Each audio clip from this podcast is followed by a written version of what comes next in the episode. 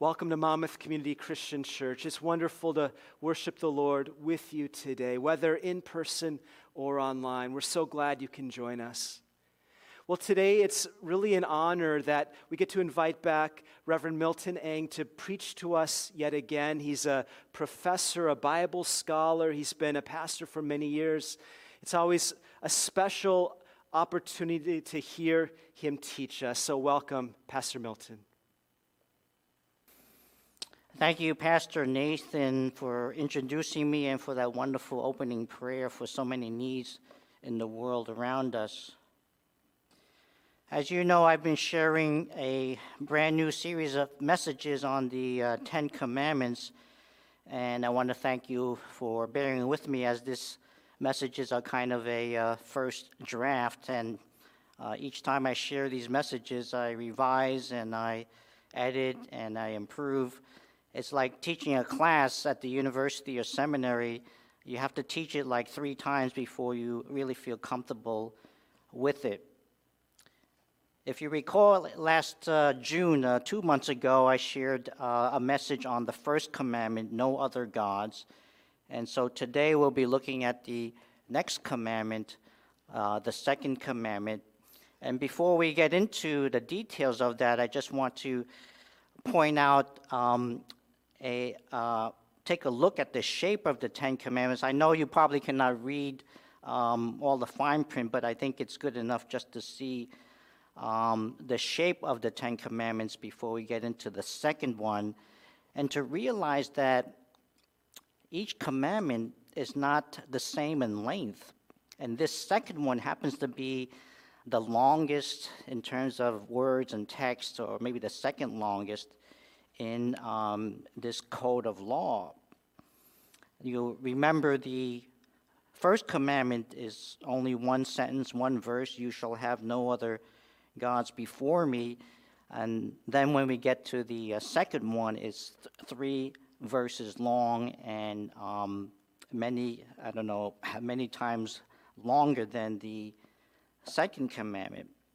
Later on, when we get to um, the sixth, seventh, and eighth commandments, they're even shorter. For example, the sixth commandment, you shall not murder, is only four words in English, and in Hebrew, it's even shorter, it's only two words in Hebrew. So um, we have a lot to cover uh, in today's message. I'll do my best, uh, the best I can. And um, but uh, if we ever get to the sixth commandment, that's going to be a very short sermon, so I guess I'll make up for it then. It's also important to remind ourselves that the numbering of the commandments is different in different traditions, and there are various reasons, all kind of um, with their own reasonable rationale. So, in the Catholic and Lutheran traditions, for example, our first commandment and our second commandment are actually considered uh, one commandment. They're considered the uh, first commandment. They're combined um, versus uh, commandment number one and commandment number two. And there is some overlap, so it's an interesting thing to keep in mind. So, with that uh, introduction to the shape of the uh, so called 10 words, let me read to you today's scripture reading and then open in prayer. And God spoke all these words I am the Lord your God who brought you out of Egypt, out of the land of slavery. You shall have no other gods before me. Verse 4 You shall not make for yourself an image in the form of anything in heaven above, or on earth beneath, or in the waters below. You shall not bow down to them or worship them, for I, the Lord your God, am a jealous God punishing the children for the sin of the parents to the third and fourth generation of those who hate me, but showing love to a thousand generations of those who love me and keep my commandments. Let us open in prayer. Our dear Heavenly Father, we thank you for uh, this gathering here, this first day of the week, to honor you, to learn from your word, and the fellowship with one another. We pray, Lord, that once again your word would set us apart, sanctify us, sanctify us, and help us discern what is your will and your way as we take a look at your word. Be with us, we pray. May your Holy Spirit inspire, instruct, and challenge us in our daily living for Jesus Christ. In his name we pray. Amen.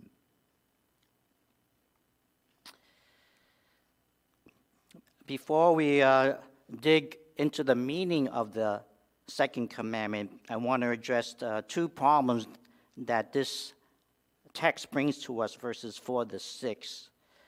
The first one has to do with this business of God being a jealous God. I remember there was a Christian in my old church who came up to the pastor at that time, not me, and was asking him, Pastor, Pastor, you know, I just read in the Bible that God is a jealous God. Isn't there something wrong with that? Isn't jealousy a bad thing? And this pastor had a wise answer Well, it depends. You know, if you're married and someone is chasing your wife or chasing your husband, wouldn't you be jealous? Isn't that a good thing? If you're not jealous, then something's wrong. Something's wrong with you. The idea here is that God desires that exclusive relationship with you and I. That's why he says, I am a jealous God. I'm jealous for you. I love you. I adore you. I want that exclusive relationship between you and I, and I and you.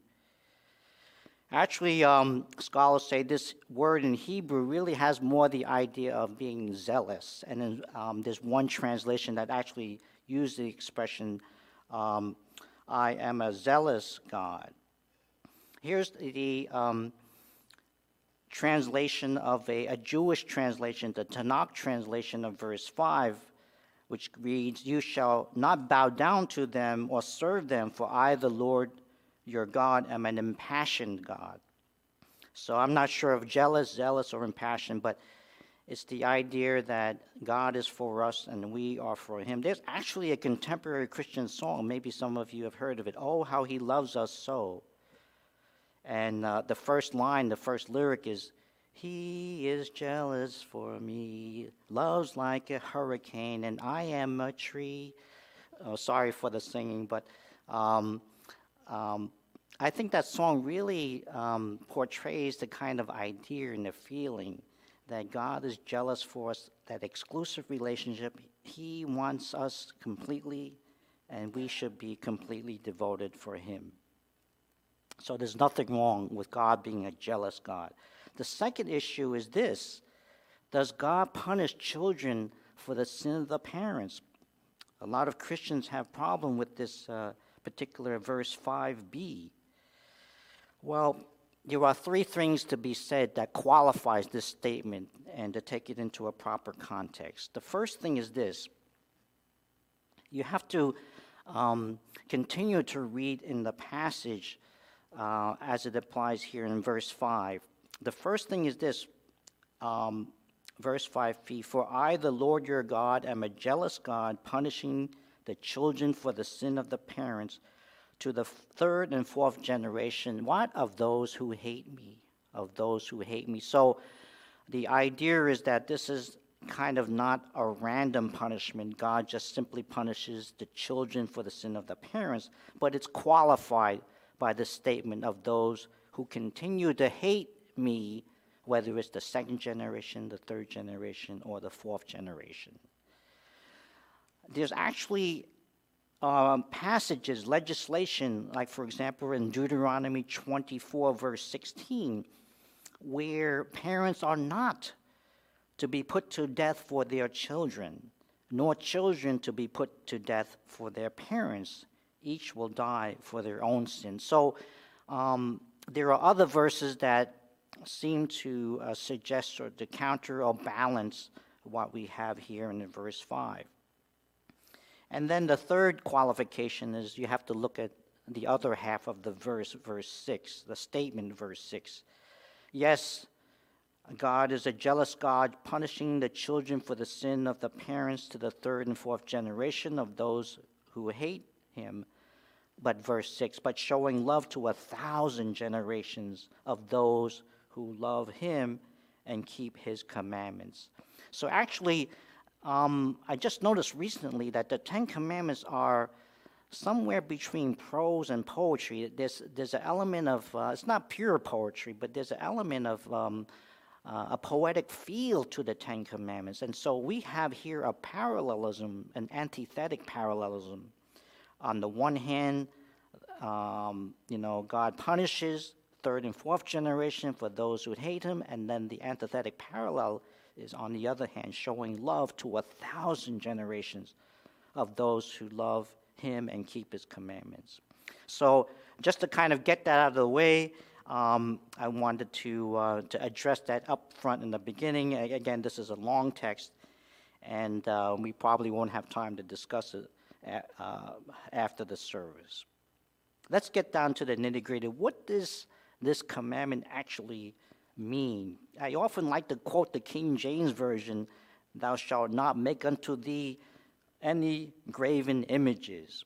Uh, I think it sounds more holy. That's like, you know, just to be honest with you. But not that I depend on the King James Version. It just sounds a little bit more holy. No graven images. I was saying, what, is, what does that word graven actually mean? Uh, that's the old King James Version. Does it refer to a grave, you know, where someone's buried, or does it refer to the verb, uh, this is a grave thing you have done? Um, so it's um, um, my lead into it. What what does this commandment actually mean, no graven images? Well, once again, we look at the Hebrew word, and the Hebrew word here is pesel. This Hebrew word means a carved image, generally made of wood or stone and chiseled into shape. So, when the King James Version talks about graven image, it's actually quite accurate. It means a carved image, something sculpted by human beings. So, we're talking about a man made three dimensional object, stone or wood usually, um, that is an object of worship. We're talking here about an idol, an idol. It's interesting to see the various translations of uh, this verse 4 and how they struggle with it um, uh, to give you a, a, a better picture here. King James Version uses the word any graven image. The NIV 1984 version uh, uses the word, uh, you shall not make for yourself an idol. It actually uses the word idol. But then in 2011, the NIV changed that and says, do not make for yourself an image. So you go from idol to image.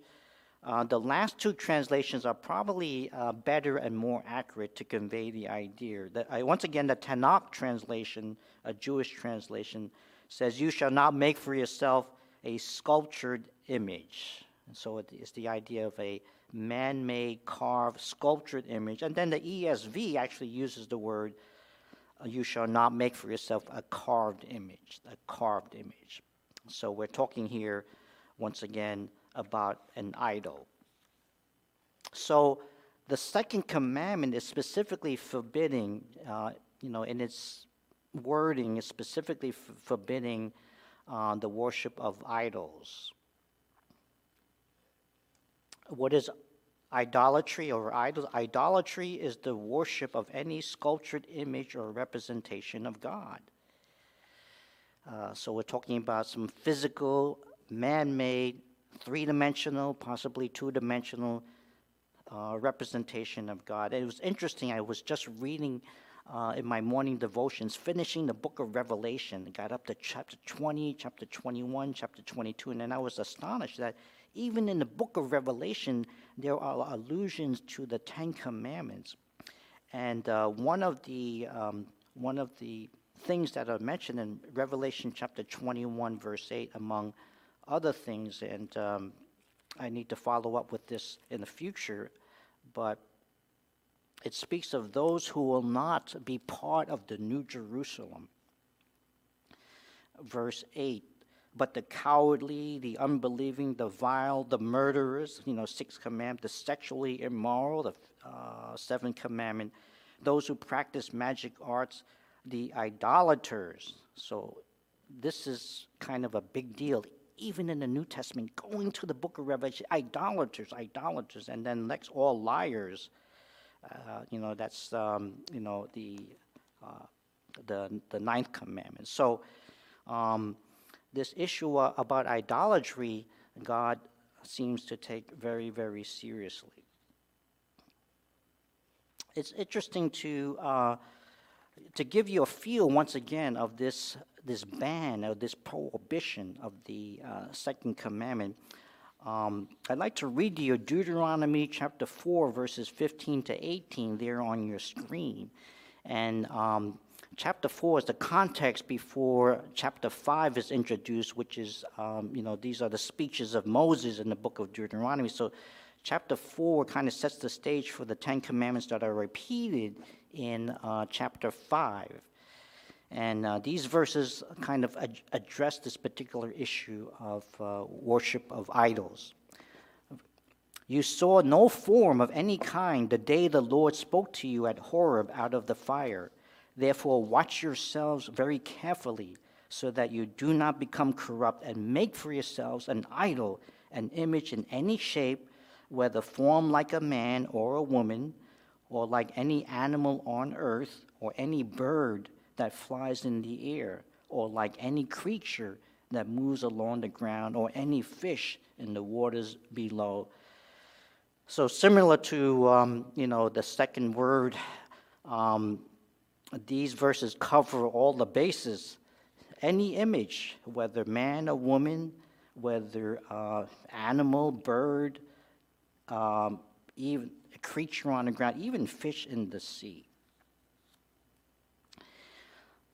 So, uh, in, in, in, uh, um, so, so this is, this is kind of like um, at the ground level. Here at the ground level, this is the meaning of this second commandment a ban and prohibition on any and all uh, representations of what the God of Israel, uh, the God of Yah, the God Yahweh might might uh, might look like. Now, this is, uh, um, let me see. Yeah, this is, it's important to realize that this uh, teaching is uh, very unusual for its time. Uh, uh, one of the things about this is this commandment is hard to apply because, you know, um, we don't have the problem of idolatry across this, you know, across the history of civilization probably due to the influence of Judaism, Christianity, and Islam, um, you know, the, the major religions of the world are, are monotheistic, and we don't quite have this uh, feature of, of religion, which is um, the worship of idols. So it's important to recognize that this is a very unusual for its time because nearly all ancient religions worship through images. There might be one occasion or uh, one uh, tiny, tiny exception, but pretty much all ancient religions worship through images or idols. This was practically the meaning of religion back then. Here's a quotation from one uh, commentary. Quote, there are no ancient Near Eastern laws comparable to the second commandment. So the, uh, the Ten Commandments, particularly in the second half about murder, adultery, false testimony, there are a lot of ancient Near Eastern laws that are similar or equivalent. But when it comes to this uh, second commandment, there are, as far as we know today, no ancient Near Eastern laws that ban the worship of images or idols.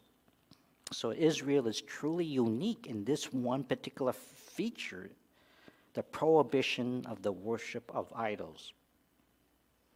Let me show you some uh, images. The gods of the ancient Near East, here's a, a, combination thrown together in one graphic there. On the right, you see the Egyptian uh, goddess Isis. The Egyptian goddess Isis has horns, bovine horns, and then that disc in between is the sun disc. Um, and then on the left, you have a, a portrait of Baal or Baal, which is a very powerful Canaanite deity of storm and rain. And Baal was a very powerful, um, a very popular deity in Canaan, and actually many Israelites had fallen to the worship of Baal and, and Asherah. Even in the New Testament, the, the, the, the ancient world was full of idols. In the, in the city of Ephesus was a huge temple, one of the seven wonders of the ancient world. This temple of Artemis was actually twice as large of, as of other temples, uh, reportedly twice the size of the Parthenon in Athens. Can you believe that? And um, this temple was dedicated to Artemis, the mother goddess of fertility and the goddess of animals and things of that sort. And they have found many of these uh, statues of Artemis. And actually, if you go to Ephesus, they sell them as souvenirs nowadays. You can buy one as a souvenir. Archaeologists have also found uh, at least a thousand, a thousand of these uh, clay statues of uh, Asherah in the late Judean kingdom period. Um, uh, here, Asherah is another uh, kind of like consort of Baal, uh, female deity of um, fertility. So the ancient world was full of idols all over the place. And um, in this commandment, God says, no, no, no. There are no worship of idols for my people. How do we apply this today? Because uh, for most, you know, again, for most modern religions, um, pretty plain and simple. We have, don't have thousands of idols all over the place. And um, the question is, you know, how do we apply that to today? Well, before we get that, I want to address once again two sort of application questions. First of all, does this uh, commandment ban all religious art? There are some. Uh, there are some in the Jewish tradition, for example, and actually uh, in the Muslim tradition, that feel this commandment is a commandment um, banning the creation of any kind of religious art or representation. They, they kind of take it at the beginning you shall not make for yourself an image in the form of anything. So they interpret this to say that you know, all religious art is to be banned and is, um, is uh, sacrilegious. That's why, if you, many, if you remember many years ago, um, there was a cartoonist who made a picture of uh, the Prophet Muhammad, and um, Muslims got all upset because in their religion, this is verboten, forbidden, there's a ban. Well, the answer to this is no. And the reason are several. For one thing, um, the Bible itself does uh, command the creation of religious art. There's the stories of the building of the tabernacle and the building of Solomon's temple. And God instructs his artisans, his craftsmen to build, build into these structures, you know, uh, uh, uh, images or engravings or weavings of animals and flowers and cherubim. And then, even in the Old Testament, God commanded Moses to, to, to, to sculpture a, a bronze serpent that the Israelites were to, to look towards for healing. Later on, it became an idol and an enticement for them. So uh, the, the Bible itself does command and instruct the, the creation of religious art. And the second thing is that if we look at this commandment in its context, you have to follow up with the verse 5. It's not just to make for yourself an image. But verse 5 you shall not bow down to them or worship them. So the image here is not so much, um, you know, the creation of religious art as the worship of religious art, to bow down or to worship them. Here's um, perhaps a more difficult and controversial uh, question. And what about Roman Catholics today? When you go to their churches, and I've been to a fair number of uh, Catholic churches uh, over the years for weddings, for funerals, and things of that sort. And actually, um, in Catholic churches vary quite a bit. In some Catholic churches, they're rather plain, almost almost Protestant. There's not a lot of statues and images, but in some, particularly if you go to Rome, uh, Rome there are a lot of uh, various statues and works of art, the 12 apostles, of course, Jesus, stained glass window.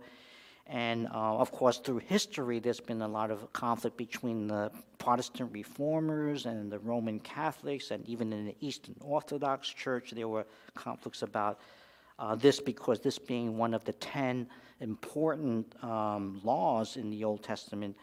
And um, there, uh, Catholics argue that um, they don't worship these images or these statues, they venerate. And so they, they say venerate is some, simply a deep respect for the meaning behind these sculptures. And so their argument is that they don't worship these images, they simply venerate. Veneration and worship to them are uh, two different things. Another argument is that, and that's the, one of the reasons why they combine uh, the first commandment and the second commandment. By combining the first and second commandment, their argument is that uh, the Ten Commandments does not ban uh, the worship. Uh, the, the, Ten Commandments only bans uh, the worship of um, images of pagan gods or foreign gods, because they tie the two together. The implication is that you shall have no other foreign gods. So therefore, don't make any images of foreign gods. The implication there is that um, it's only pagan foreign uh, deities that are banned from worship. Uh, but it's okay to make images of the true God, the God of Israel. Well, I think, I think that exegesis is actually a, a little bit uh, shaky, especially when you look at Deuteronomy 4. But um, this is um, this is you know a, an important and major difference between uh, the Roman Catholic division of world Christianity and uh, the Protestant division. You know, um, a couple of years ago, I went to a silent retreat that was sponsored by a evangelical parachurch organization, and it was held at a um, Catholic retreat center in Pennsylvania. And um, we had a good time. Um, there was uh, like a day of silence and everything. But in this Catholic retreat center, they had a lot of these images and statues. And um, in particular, there were Sacred Heart of Jesus statues, where there were actually statues where, you know, the Sacred Heart of Jesus is actually coming out of the statue. And there were other statues as well. And um, I. Um, I just felt very uncomfortable um, being around those images. I, I, I, I just, for me, uh, for me as a, as a Protestant evangelical minister and believer, I just felt very spiritually uneasy with those images all over the retreat center. And, um, you know, I, I, I think um, between me and you, I think we Protestants are on the, on the, the right side of this um, second commandment that it's banning all images, whether of true gods or false gods. It's really pushing this idea of what scholars call aniconic worship. In other words, you know, you have icons, these images or statues, these are icons. And the Bible is clear that there are to be no icons of worship. So that's why we use the, the, the, the, the an icon or an iconic, that is no image, like, you know, with the A or AN. Uh, aniconic worship is really the idea behind this. Um, and again, it's, uh, it was distinctly different and provocative in the, um, in the ancient world. And, and so, uh, so proper worship today really should um, focus uh, not on images, not on statues, but should focus on God's Word, the speaking and the teaching of God's Word, and um, avoid uh, all of these kinds of icons. Okay, well, let's get to the nitty gritty. How does this apply today? How does this apply to us today? Here's one understanding from uh, one scholar, and um, you know, um, I think I think he's right that there is something different. I mean, there's an overlap between the first commandment and the second commandment, but um, but I think it's proper to separate them, even though there's some similarity over that. I think there is something uniquely different that sets apart verses 4 to 6 from verse, um, uh, from verse 3. While the first commandment is about who to worship, the second commandment is about how to worship. You know, Christian worship is to be aniconic, without images of God or, or any kind of deity. Here's an interesting psalm that illustrates the uniqueness of the God of Israel. Psalm 115, uh, verse 2. You, you, know, the, the nations around Israel, they had their deities, they worshiped many deities, one high God and other de- gods. And they would look at Israel and they said, you know, um, Israel's a little bit different, a little bit weird. Verse 2 says, Why do the nations say, Where is their God? So um, the, implica- the, the implication here is that these, these other nations, you know, look at Israel says, Don't you have like an image or don't you have a statue? What does your God Yahweh look like? I mean, and there's a Ark of the Covenant, but the Ark of the Covenant is not you know, it's kind of God's footstool or God's throne. You know, God is like invisible. So the nations say, verse 2, where is their God? The response is verse 3 Our God is in heaven. He does whatever pleases him, but their idols are silver and gold, made by human hands. They have mouths but cannot speak, eyes but cannot see. They have ears but cannot hear, noses but cannot smell. They have hands but cannot feel, feet but cannot walk, nor can they utter a sound with their throats. Those who make them will be like them, and so will all who trust in them. So the uh, second commandment has not so much to do with who to worship, but as to how to worship. A second application here is this is a reminder that God is not like us. He is wholly other. And I think the reason why God does not want us to make of any statue or image of God to worship is because, you know, there's nothing human beings can ever create that will be anything close to representing who God is. He is wholly other. Here's some verses from Isaiah to emphasize that. I am the first and I am the last. Apart from me, there is no God. You are my witnesses. There is there any God besides me? No, there is no other rock. I know not one. I am the Lord, and there is no other. Apart from me, there is no God.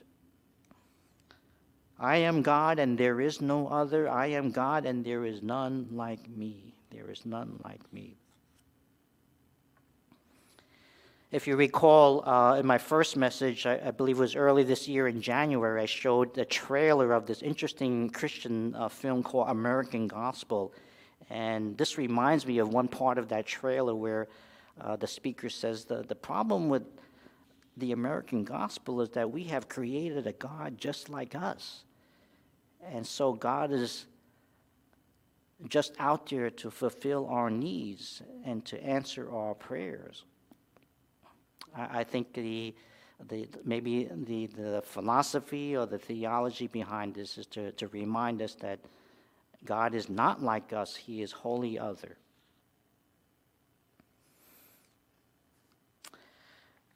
The uh, one commentator made an interesting comment, and I'll just quote him here.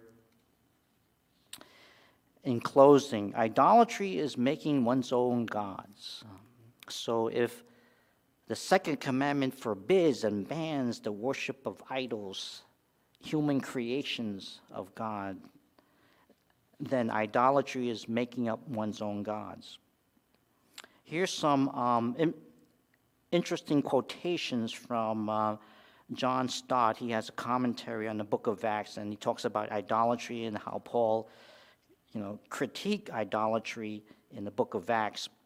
And uh, here's what he wrote All idolatry, whether ancient or modern, primitive or sophisticated, is inexcusable, whether the images are metal or mental, material objects of worship, or unworthy concepts in the mind. For idolatry is the attempt either to localize God, confining him within limits which we impose, whereas he is the creator of the universe, or to domesticate God, making him dependent on us, taming and taping him. Uh, a few pages later, here's another comment from John Stott. Idols are not limited to primitive societies. They, there are many sophisticated idols too. An idol is a God substitute. Any person or thing that occupies the place of God, uh, which uh, occupies the place which God should occupy, is an idol. Covetousness is idolatry. Ideologies can be idolatries. So can fame, wealth, and power, sex, food, alcohol, and other drugs, parents, spouse, children, and friends, work, recreation, television, and possessions, even church, religion, and Christian service. So I think the, uh, the, the, the, the final application here is to ask ourselves what are our idols today? What are the things that we worship? What are our idols today? And to prohibit that from our mind and our thinking and our allegiance to the Lord. For, um, for some of us today, sports might be your idol. We just finished watching the Olympics. It was amazing. I, I, had the opportunity to watch more than I usually do during the summer. And so, for many people, Simone Biles, the greatest uh, uh, Olympic uh, athlete and gymnast in world history, maybe Simone Biles is your idol. God says, no, do not worship idols. For some of us, perhaps education, especially in the Chinese American context, you know, that Ivy League school is my idol. I want to get into Princeton, it's right here in New Jersey. I want to get into Harvard or Yale. That Ivy League college is my idol. God says no, no to that. For some of us, social media is our addiction and is our idol. Something happens to you. I want to go on Facebook. I got to put it on Instagram. I got to put it on Twitter. Is social media your idol? How about politics? For some of us, politicians are our idol. If you're a Republican, Ronald Reagan is my idol. If you're a Democrat, um, oh, Barack Obama is my idol. If you're a Republican, if you're uh, if you're a Republican, Donald Trump is my idol. Some have substituted polit- political leaders over their own religion. For others, Hillary Clinton is my idol. For Democrats, they have substituted a politician for their worship of God. Even theology, some have substituted theology as their God. The word of faith movement, that's my God. That's my idol. For some, it might be uh, the, the reform. Uh, there's, um, you know, there's an evangelical reform movement, and some of them say, "Well, that's my idol. I worship them." We have a, we have a, uh, we have a joke about them. We call them the TRs. The TRs we uh, call the truly reformed. There's the reform, and then there's the TRs, the truly reformed. So uh, idolatry comes in all shapes and sizes. And I pray the Lord convict us all for the idols we substitute for our God in heaven. Let's close in prayer. Our dear Heavenly Father, we thank you once again for your word, in many ways so ancient and incomprehensible in our modern age. We just pray, Lord, that just as you taught us to have no other gods, we are today to have no other idols. In Jesus' name we pray. Amen.